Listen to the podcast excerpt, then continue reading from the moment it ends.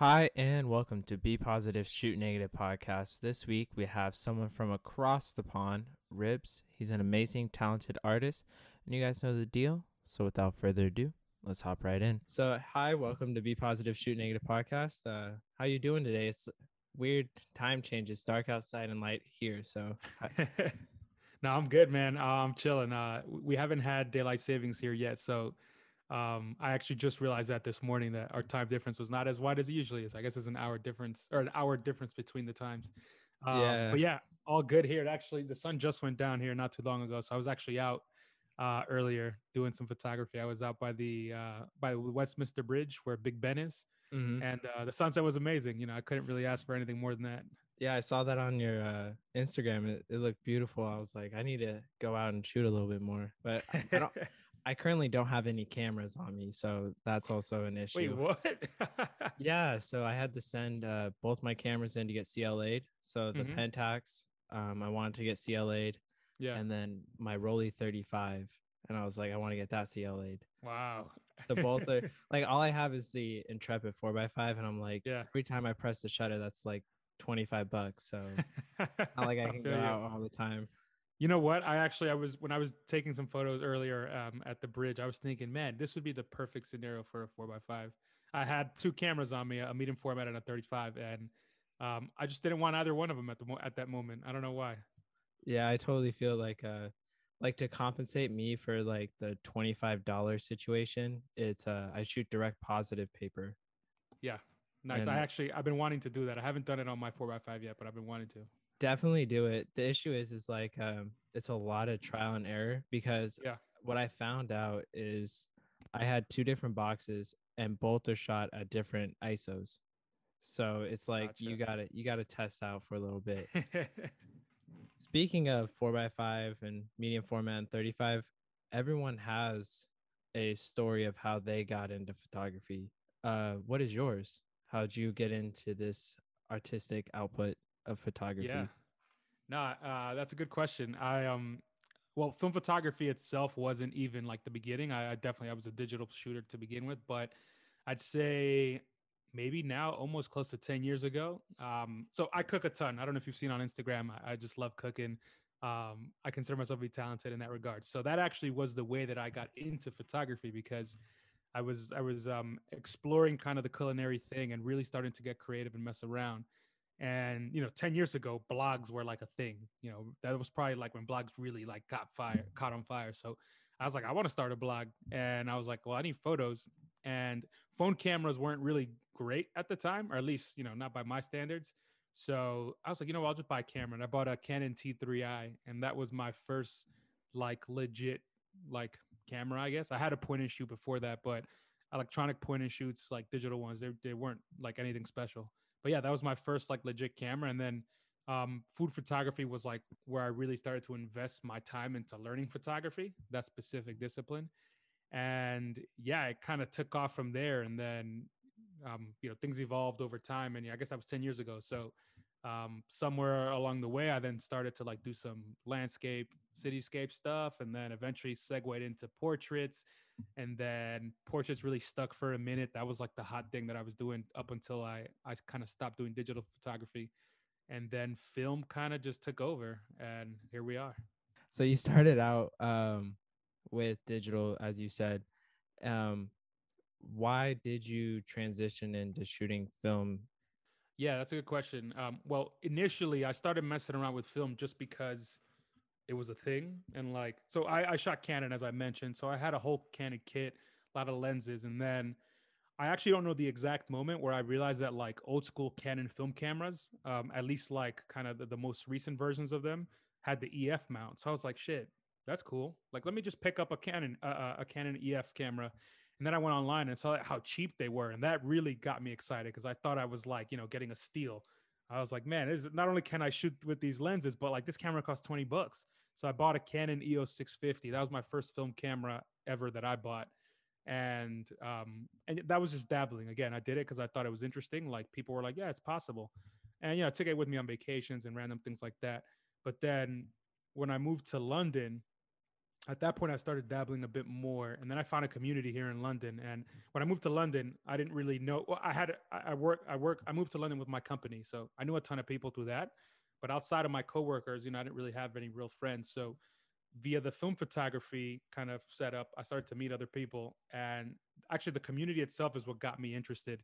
It was less about the photography aspect. It was more about, oh, look at all these other people who like are interested in photography. You know, they'd like to talk about it. They like to teach me things because I think that's the key. Everyone's always like excited to like share some information. And the, the community itself was kind of what made me interested in film photography. And then once I was in there and then I started messing around on my own, then things really kind of snowballed very, very fast. And then ultimately the full switch happened kind of like on its own. It was kind of a, a natural progression. But I think what I, what happened was I fell in love with the process. Um, there were things I was doing with film photography that just don't exist with digital. Um, from a physical perspective, um, like actually make like you know using your cameras is different or can be different. You know, not all of them, but they can be very different. Obviously, developing, scanning, and I mean now the darkroom, uh, darkroom printing. So all of that stuff, just the process is what really hooked me and if I couldn't do any of the parts of that process, I would definitely feel like I was missing something. Yeah, you just mentioned uh, the dark room. I am fascinated with the whole process of being in mm-hmm. the dark room and all that. I don't currently have a space for it, so I'm like waiting. Yeah. Like when I move into a new place, that's going to be like one thing I look for to be able to have an area to do that. Yeah. Uh, what drew you initially to just going in to your bathroom and just setting up a dark room area instead of just walking down the street instead of and going to a lab to get your artwork printed? Well, I actually, well, in general, let's say like darkroom um, as opposed to digital printing. I'd done a lot of digital printing, especially when I was shooting digital, and that was cool. It was easy, and, like you could get really good results. Um, I'd seen stuff on YouTube about the darkroom, and I was like, "That's pretty interesting." And you know, obviously, I've seen darkrooms in history, like in my life, I've seen things. So I went to my local darkroom, which is actually across the street from where I live here in London, which is super convenient. So I went there, and I kind of just like, you know, I was like, "Hey, I want to use a darkroom." They're like, "Do you know what you're doing?" I was like, "Yeah, of course."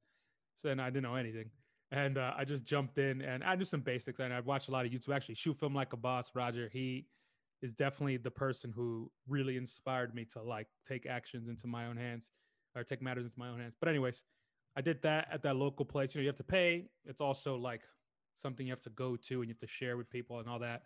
Um, and then the pandemic hit, that shut down. I was like, wait a minute, like if I want to print, because I started printing in the darkroom right in like February, let's say. Uh, by March, I was like, well, if I want to do this, I got to invest in in the tools myself. And I started thinking about it. I was like, could I do this in my bathroom? And I was like, I don't have any windows in the bathroom, so why not? And yeah, I just kind of like started piecing things together. And again, that once I started dabbling with that, like you got just a taste, and then it just kind of like I couldn't go back from there. Yeah, I I cannot fathom just having that whole setup and everything and the hurdles you had to go through. What were some of the hardest things that you had to overcome with your kind of setup in the dark room and what are some tips that you can give to people who would like to maybe just do what you do and have it up in their own bathroom and everything? Yeah, yeah, I think this is really important. Um, it's interesting in film photography. Like I said earlier, a lot of people like to give knowledge and talk about things, and like it, it's very accessible, especially if you find the right people. Because there's a lot of snobs out there. I'm not gonna lie, who like they tell you information because they feel good and makes them feel good to be like I know stuff. But most people aren't like that. The point is, when it came to darkroom printing, um, I encountered two things. One was, yeah, black and white, everybody can do it. It's cool. Color printing, no, like color printing is really hard. And like you should never even bother doing it if you can't like keep your chemicals in the perfect temperature and all of that. And honestly, that kind of ticked me off because I, I just when, when people say you can't do something, um, especially something like like film photography, any element of it, which is very physical and like you know it involves you physically doing something and it feels very accessible generally. I was like, you know what? Like they're saying I can't do that. That's bullshit. Like I'm gonna try to figure this out. And you know, first when I started looking, I was like, oh, I need to get a big Jobo processor. Which, if you look at that, first of all, it costs at least a grand. It takes up a ton of space, and it's literally like having a fish tank. I would say, like in your home that you move and like put somewhere. It's massive. Like it's just crazy. And I was like, shit, do I really have to buy that? And then I started thinking about what that machine does and like the different steps. And I was like, all right, one of them is to keep temperature control and chemicals. I was like, all right, maybe I could do that myself. The other one is to agitate your print inside once you pour the chemicals in. I was like, well, you know, why does it have to be a machine doing it? Like, what's so special about it? And eventually I realized that, that you can do a lot of these things yourself in like pieces. So I started looking at those individual pieces. And then from there, it was more about like connecting the dots. And honestly, like I watched a bunch of stuff on YouTube. I, I went through forums. Um, I, I, did all of that annoying work of like reading comments from like 15 years ago. You know, people now who are probably much older and like are like not even in the game anymore. But you know, doing that kind of research and that dirty work, I learned a lot of things that at least kept me in the game. I didn't get all my answers right there, but I knew that like based off of these kind of de- details here and there, I was like, all right, I'm on the right track.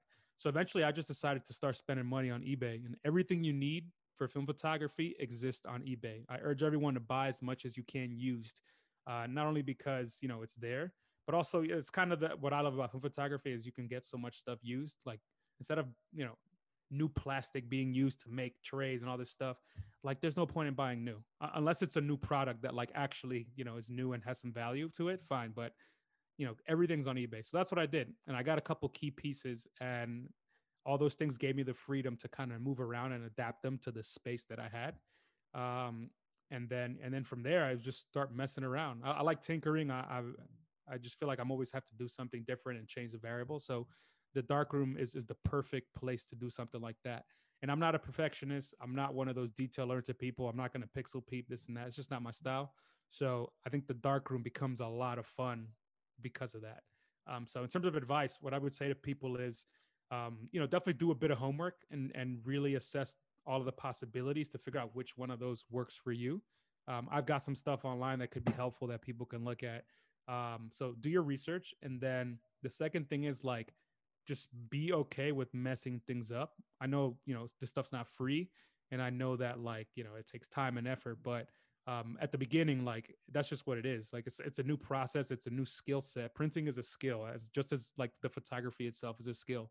So don't be afraid to fail. You just got to jump in there and mess around, and you know, just talk to people. Um, you know, if, if you ask five people, at least one of them is going to be like, yeah, you know, here's some answers to these questions. So, so yeah, do your homework and also just like you know, get your hands dirty. Yeah, that thanks to you actually. I that's how I do my paper, uh, direct positive paper. I do it in a mm-hmm. Paterson tank and like mm-hmm. everyone's like you need to have like this dark room set up and all these trays and everything and i was like i got two trays for the uh, final wash and like the yeah.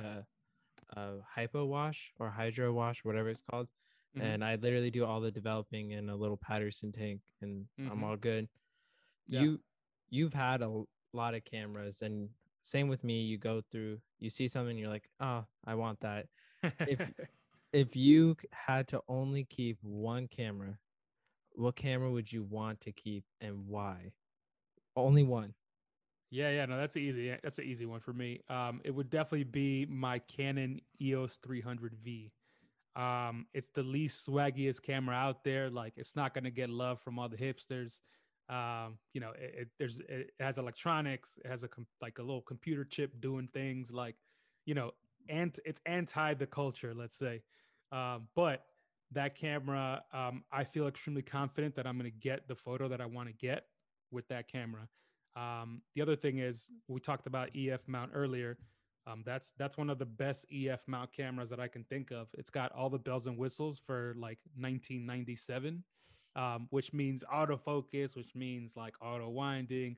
Um, you've got exposure comp, you've got um, bracketing, which you know I feel like people don't do with film photography, which is kind of weird. But um, but either way, that camera's got everything that I need, and I've taken that camera around the world with me to a couple of different places, um, and it has not failed me. It, it, really like it gets the job done. I beat it up. I don't treat any of my cameras with respect, honestly, because well, that that's that's an exaggeration, but you know, I don't baby my cameras. Like I, I again, I'm I'm just not one of those people perfectionists. Like I, I you know, it, for me, it's about the process and like, you know, if it gets dirty, it gets banged up. Like that's just what it is. But that camera cost me 25 bucks. So also if I mess it up because I'm really trying to get that shot, I'll just buy another one.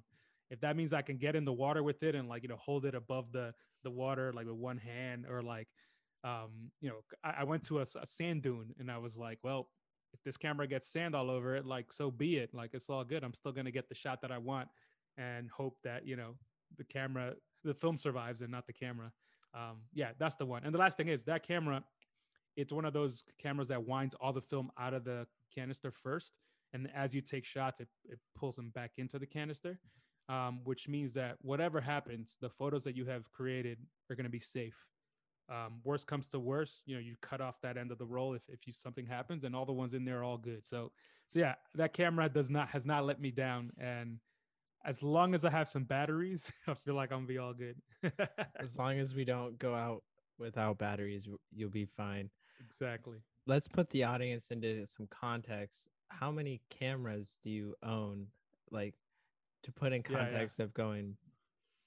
Um, last time I actually counted, I think it was 15 cameras. Since then, I acquired the Pentax 6.7 and I think that's it. So let's say 16, and I haven't gotten rid of any of them. I meant to get rid of a couple since I made a video about it, but but yeah, I think it's 16 right in New. Eh, sorry, in London with me right now. I think it's 16. I've got I found some stuff when I went home in the summer last year. Um, a point and shoot, and I think something else. Oh, eh, yeah, no, I think it was the point and shoot. But anyways, yeah, uh, let's say 16. So it's actually it's not that much. People, I thought it was a lot, and I made a video about it, and people were like, "Yo, that's child's play. Yeah, like um, I don't, you know, uh, Caleb, uh, he d- runs Bad Flashes. I was mm-hmm. talking to him about it, and he's like, I have like, I think over thirty, and I'm yeah, like, yeah. I was like, I have three. I have three. like I have one 35, one medium format, yeah. and one large format, and that's what I, I I'm good with. I admire you for that. Honestly, you don't need a ton of cameras. If people want to collect cameras, like simply for the sake of collecting, like do what you got to do. That's cool. But um, if you're just got a lost soul and you feel like the next camera is gonna make the difference for you, that's probably not a good way to go about it. Because I don't know. I feel like the more options you have, if you haven't figured out what it is that you want to do and what you like and that kind of stuff, the more cameras you have, I think just it's just gonna be a distraction. Um, I know for me that I do like I like categories of cameras, and I have you know I have a tool for different things obviously I just told you earlier that the 300V is like that's the one. It's honestly the camera I've been using the absolute least recently, and that's because you know when, when I'm doing different kind of projects, I'll go to different kind of cameras. Like I have my rangefinder camera for the streets when I'm just out there doing running gun street photography. Six seven and, and the Bronica ETRS. Those are my portrait cameras. And it's funny, like between the two, I don't know which one to pick. Like there's no good reason for one versus the other. Like the six seven will give me these bigger negatives, but 645 is also very big. Like, you know, it, it becomes a pissing contest eventually. Um, but then 645, I get more photos. So it's like, well, big negative and more photos, or like bigger negative and less photos, you know, that kind of thing. Um, so, anyways, different cameras for different categories. But but yeah, it, I think I'm tapped out at this point. If I buy more cameras, it's just gonna be because I'm doing something stupid. like uh with me, it was I used to have like maybe I used to have the Fuji GW690 and the mm-hmm. Mamiya 645, and then I sold both of those to get the Pentax. But yeah. I would always see myself like always like contemplating, oh, I want to go shoot this. But yeah, then yeah. as I'm out shooting, I'm like, dang, I should have brought this. And then sometimes I would go out with two cameras. So I just I really put myself in a put situation to be like, look, you're gonna have one camera, one camera, and then that's that. That's good, man. I even even today when I went, I brought two cameras. The reason I brought two, this is a bad example because today I brought two because there was two different things I was doing for two separate potential videos. But last like two weeks ago or last week, I went out because I just like I need to get out and I did a walk around Sunset. I brought three cameras only because I just didn't know which one I wanted to use. And like that's cool, but you have to carry three cameras around. And I literally, and one of them was the Bronica medium format. And then I had, I think, two 35s. And I was just like, what's the point? And then I brought two to three lenses for each. And ask me how many of those things that I actually use? No more than half of the combinations, you know? So yeah, it's like, why? You don't, you don't need all the cameras. There's too many options at a certain point. But if you like to look at them on a mantle, like I'm cool. That's it's art and it doesn't lose value. That's the other thing. Buying cameras is not that dumb uh, from a monetary perspective because with film cameras, none of it depreciates. It might stay the same, but it's not going to go down. Yeah, so, I've never lost money on a purchase of a exactly. camera. Yeah, that that's how it is with me. Like if I'm going out with the four by five, I bring the Rollei, but I won't ever bring yeah. the Rollei with the Pentax because the Pentax I got like I have that's like one that's like five pounds, And then yeah. I have like I have a 75 for it. I have the 105, and then I have a 200 lens. But I'm not gonna bring yeah. all three lenses out. Like if I'm going out to take portraits, it's obviously gonna be the 105. You remember you play video games? You know yeah. Halo. Yeah. Well, what I loved about Halo was that you only had two slots for weapons, and it was like, what are you gonna do with those two slots? You know, you only get two, so you know, just figure it out. And between those two, you realize you don't need that much. You've got a long gun and a short gun, and that's about it. And you get the job done. But I think it's the same thing with cameras. Like you have so many cameras. Are you actually going to use all of them? And again, if you want to collect them, fine. But if, if you if you're like, oh, I'm going to use these and like try to do all this stuff, it's going to get tough. And you're sometimes you might end up just lugging stuff around like I've done, which is annoying when you're carrying around cameras that you don't use. yeah your your channel is an amazing tool for people. Um, Thank you. You you are more than just like the cookie cutter type of YouTuber. You really show the ups and downs of everything mm-hmm. and you showcase different things for people who are on a budget, for people who can afford more. Why did you start the YouTube? What were you hoping to get out of your channel? Yeah, yeah, that's a good question. I so I started in February of last year, um, which I don't know. It, it felt kind of random at the time. I think for me, it was a it was a good way to just like document what I was learning. Um, I figured so I knew there was a lot of people beginning film photography around that time, and this was before the pandemic was like a thing. So, like I I just I kind of had an itch that it was like a decent time, but um, I don't know. I was I was always messing around and doing things kind of the non like standard way. Uh, it was again to kind of the point I made earlier, where like on the internet people say certain things, and then like you know sometimes sometimes they're supposed to think it's like the truth, and like that's it. And what I realized with film photography was that there aren't a lot of very hard principles that you have to like fulfill. Um, I think one of the few principles that there is is like don't expose your film to light. Like accidentally. Like, you know, that will definitely mess up your film. Um, and even that, some people do it intentionally because it looks cool. So the point is, I figured, you know, there's all these things that people say you're supposed to do, and I'm kind of messing with them and learning as I go. And I, and I, there were some interesting things that I came across that I was doing that were a little bit against the grain. I thought, you know what, like I think this might be interesting for people to check out. Um, and and Instagram wasn't doing it for me from that perspective. Um, I just I felt like it would be easier to talk to people directly in mass via YouTube as opposed to Instagram. Um, Instagram was doing a lot of DMs and like I was making friends and stuff, but when you put something out, there's limited reach because of you know how the algorithm does its thing, and also for film photography, it's very centered on the actual photos, which is cool because you know that's what we're doing is making photos. But how you got that photo, you know, everything that went into that, the thinking, all this stuff. There's only so much you can put into a caption. Um, I just thought YouTube would be a great way to communicate all of that information and then source reactions and comments and that kind of stuff.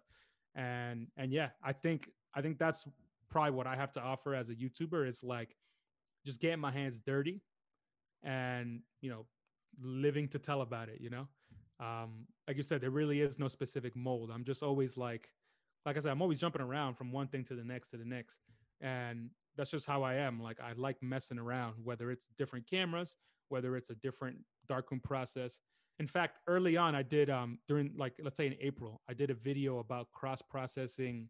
Um, I think Kodak Gold with like E6 chemicals, and that's when I realized like the value that I had to bring to the to the kind of the community because um, I did that, I documented it, put it out, and like this isn't a new thing. Cross processing has existed forever. In fact, people used to do it like a lot on purpose because it was a stylistic choice. I think in the modern film community, for people who are new, let's say in the last two to four years, which I'm part of that, um, you know, cross processing is like this thing that's like all the way niche. It's over there. There no, yeah. no, there's no documentation around it. You don't know like why you would do it, why you wouldn't. Um, you know, there's a lot of old documentation, but there's no new perspectives on it. So when I put that video out, especially on Reddit, like I shared on Reddit, and a ton of people were like, "Holy shit, that's cool." And the more I started to read about it separately, I was like, wait a minute, like this isn't new. I'm obviously not the first person ever do this. And like this is a thing that existed before. But so many people are interacting with it for the first time because I put it out there. And then I realized, you know what? Like there's tons of people learning. I'm learning too. Like let's just all learn together. Yeah, that's I have a weird story about that too. Like um at my university in San Francisco, you we had a dark room and everything. Mm-hmm. And uh, well, now I'm done, so I can say this, but I had to sneak in because I wasn't part of like the arts. I wasn't an arts major. Yeah. So I would have to sneak in, and then I snuck in once. and what ended up happening is, is I was like, all right, I have this. I don't want to pay the fifteen dollars because one, I'm broke to go to develop the color film. so I was like, I wonder what would happen if I develop color film in black and white. Yeah. Chemicals. And I, I'm as I'm doing this, like the a professor comes up and is like, "What did you do?" And I'm like, "I cross process." And they were like, yeah. "What is that?" And I'm like, "Oh," like I was like, "Okay." I literally just did like a roll of color film in black yeah. and white, and it comes out like a tin type look. Yeah.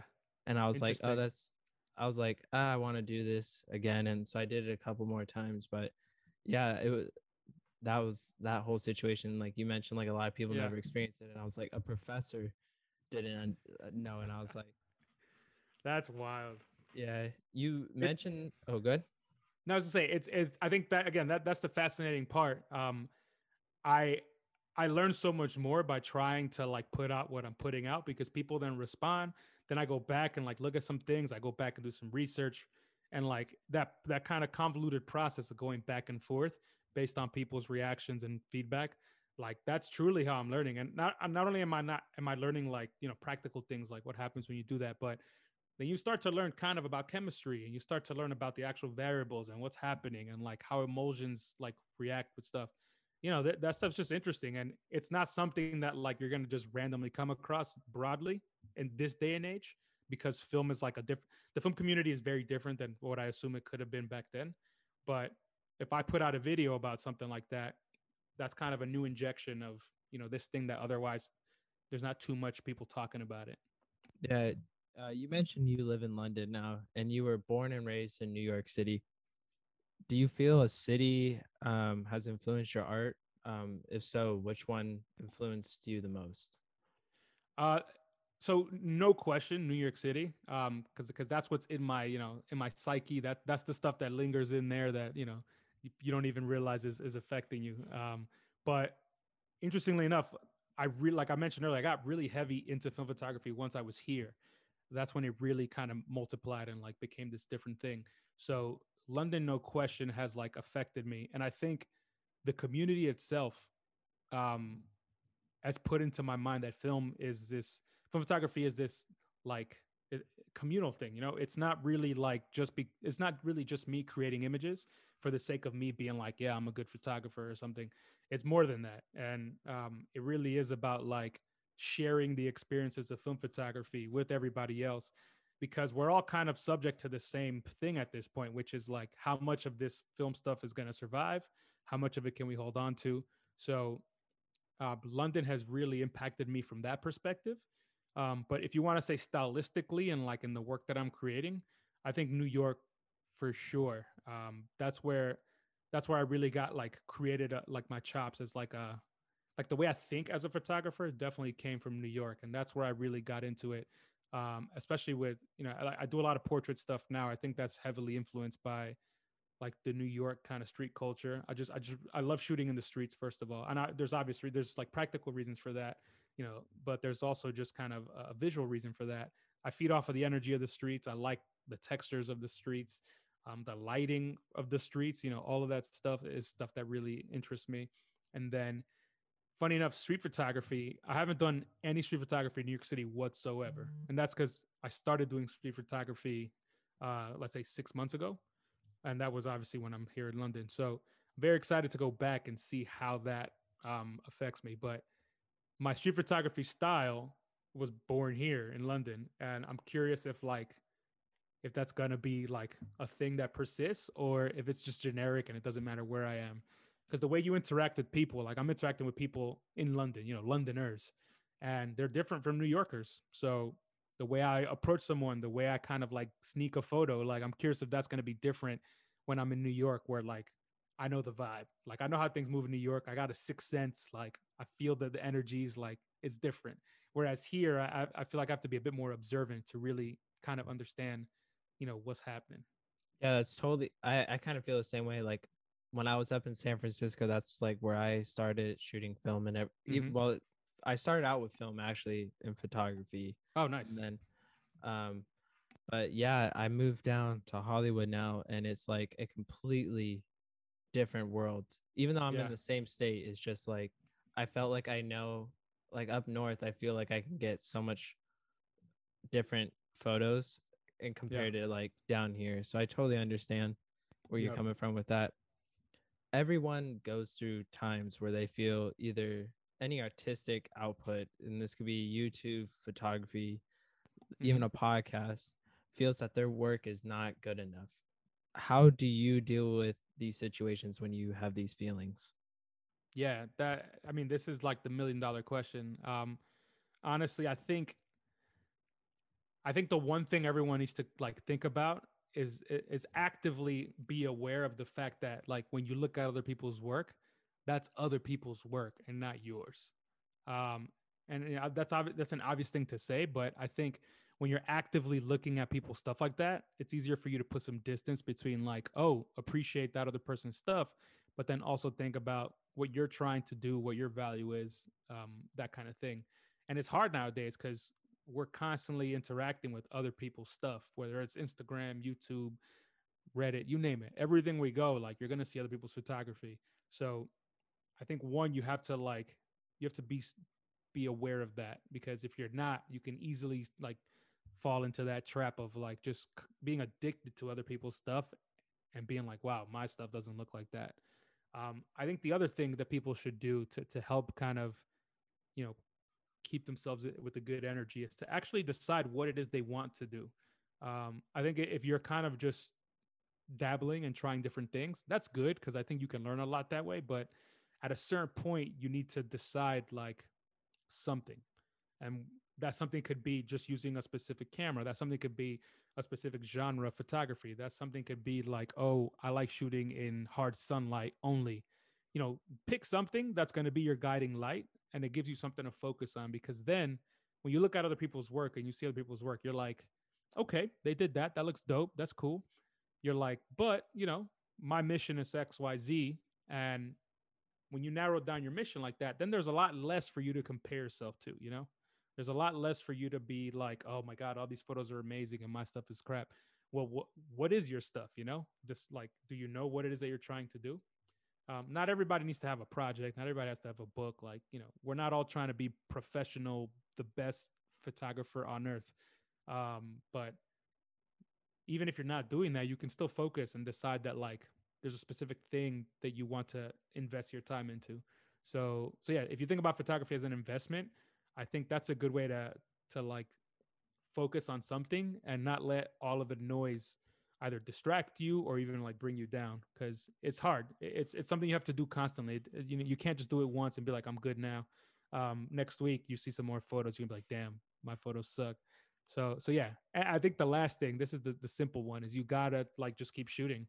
Um, if you if you do not go out and, and do photography, I find that it's gonna be very easy to get sucked into an Instagram hole and just like not produce anything. Um, because I think at least with film photography, I think one advantage it has is that the process itself is a gratifying part of it, um, as opposed to just the end result. Whereas with digital photography, oftentimes like the process is almost irrelevant. Like the end result is the only thing that everybody focuses on. So, um, so yeah, if you go out and shoot, the process itself might help you feel good, um, even if for just a little bit. You know, if you go for a hike, bring a camera, like that, that that goes a long way. Yeah. Um, you mentioned Instagram. Uh, social media has grown to be intertwined in this whole analog process of film yeah. photography. What are your thoughts on this whole intertwined universe of social media and the analog process? Yeah, yeah. I uh I've been thinking about this a lot recently because I was on Clubhouse, I don't know, like a month ago or something, and some other YouTubers um, were on, were hosting a session, and one of them said, um, he was like, man, he's like, somebody was like, somebody said to me, oh, you're that YouTube photographer, and he kind of got offended by that, and he was like, man, do I do I want to be known as? Am I becoming a YouTube photographer? Like, I don't want to be known because of my social media presence. I want to be known for my work, my photography, and you know, I, I I thought about that, and I was like, that resonates. But then part of me, it kind of rubbed me the wrong way because I was thinking to myself, well, that's good. You know, if if if that's your aim, is your aim is to be a photographer and produce work, and like that's what you want to stand out, that's hundred percent legitimate. But that doesn't mean that the opposite or you know the other version of that is is not worthwhile. So I think you have to decide for yourself what it is that you care about more. Um, some people care more about actually producing and like you know building bodies of work. Other people care more about interacting and like you know being a person in the community that has whatever amount of reach or audience. And then you can be somewhere in the middle as well. I just think you need to be aware of what it is that you want. And i think in my case i i'm having a lot of fun being a voice in the community. Um so for me like as much as i want to produce work because because that is something i'm trying to focus on more is like actually producing work that resonates with a specific style or theme or whatever um as much as i value that I also think there's a lot of value in being a voice and like communicating with people, whether it's teaching. Obviously, teaching is an easy thing. Like that, that's an easy thing to think about. Like teaching, there's a lot of value in that. But then I just think like people constantly are like, hey, man, like you inspired me to go get out and do X, Y, and Z. And that's massive right there because A, like selfishly, the more people that shoot film, like hopefully that means the more likely it's here to stay and potentially grow. Um, but then also just on a human level, like it sounds it's weird to talk about because to me it sounds kind of corny. It's like, oh, like you're inspiring people. Because I'm not inspiring anybody to do anything amazing. You know, I'm not out here trying to like change the world per se. But if someone is like enjoying themselves in their life and like is doing something positive that makes them feel good because I promote that like behavior, then that's cool. And I think that makes me feel kind of good. So ultimately for me, like doing both matters to me more than either one or the other. I think being somewhere in the middle um, is is value. But social media, what you contribute to social media as a photographer, I think is a new thing. You know, I described it uh, on that clubhouse chat. I, I gave my feedback. It's kind of what I just said here, but the analogy I used was if you think about video games, we're going back to video games now. I, am not even a gamer. I don't know why I keep talking about video games, but I used to ball hard back in the day, like Madden. Um, but anyway, so, so if you think about sports video games, there's all these ratings, you know, speed, agility, like, you know, awareness, whatever. All those classical things, I think you can associate with like the classical things that people value in photography, you know? But now there's this new rating that's been thrown into the game, this like kind of wild card rating, let's say. Um, that maybe, oh, so maybe it's like clutch, let's say clutch in sports. This is a rating that didn't exist in Madden for 20 years, and now they have it. And this is, I don't know if this is true, but I'm, I'm just kind of making it up. But this clutch rating is this new thing that has value in it. Well, someone who only is clutch but then doesn't do anything else good, are they going to be legit? Probably not, unless you're Robert Horry, because you know he makes the only shot that matters like every year. Um, in photography, I think that's kind of the new thing now. You know, are you the best photographer on earth? Are you doing all these amazing bodies of work? Are you getting all these awards, accolades?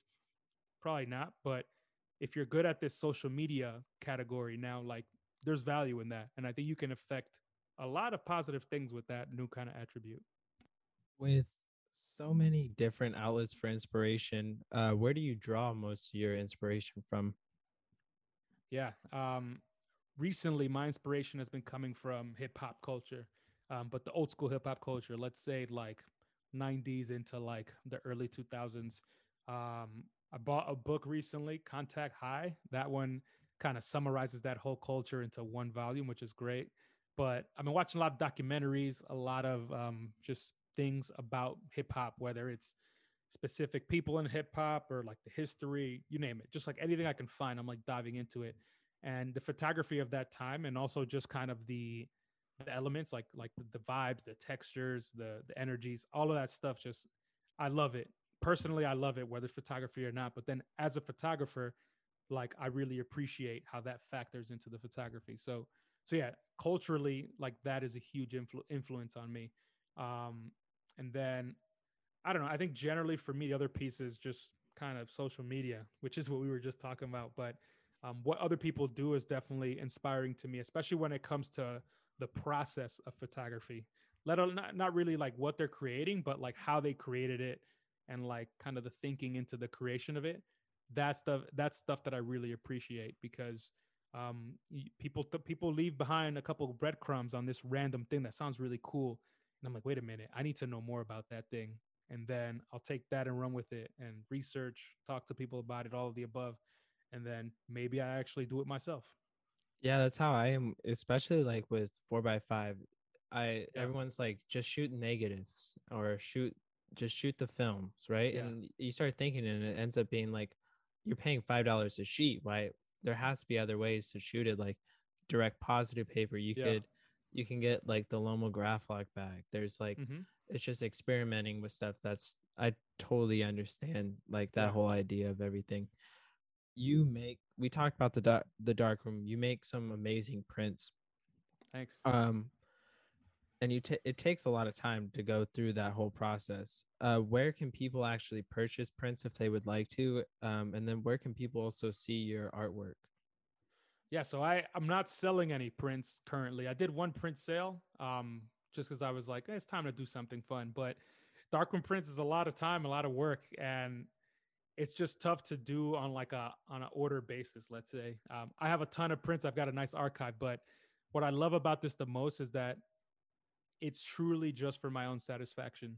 Um, if I sell some prints here and there, you know, that's cool, but it's definitely not my aim here. And I'm I'm totally fine with if that's what people want to do because you know I think sharing your work in a physical form is great. But yeah, for me, printing right now is purely like for myself. But if you want to see more of my stuff, I actually I do have a a Tumblr page where I have been kind of updating here and there and adding a stuff, adding a bunch of my my images on there. And I think people should make an effort to go on websites to look at photography not even just for me but like everybody because i think you can see uh, photography so much better that way bigger you know usually maybe better screens the phone is is good for certain things but not really for that um so so yeah i have a tumblr link i don't really talk about it that often but i guess i can i can give you the link and you can include it in, yeah i'll put it in the description for sure yeah and then um and then yeah i think YouTube is is where I'm living. That well, it, honestly, there's a lot of stuff on Instagram, but um, but yeah, between YouTube and Instagram, there, there's a whole lot. I wouldn't say my work is best featured there, but nowadays my work is not just the photography. You know, now it's it's you know the, the content and the, the the learnings and the the stories and all that. So so yeah, find find me on YouTube, holler at me there, and then obviously on Instagram, hit me up because I I respond to a lot of DMs. I'm I have a lot of followers compared to what I had before, so it's still but it's still manageable. You know, I'm, I'm not killing it with like 100K or something. But uh, if you hit me up, I'll definitely respond to you.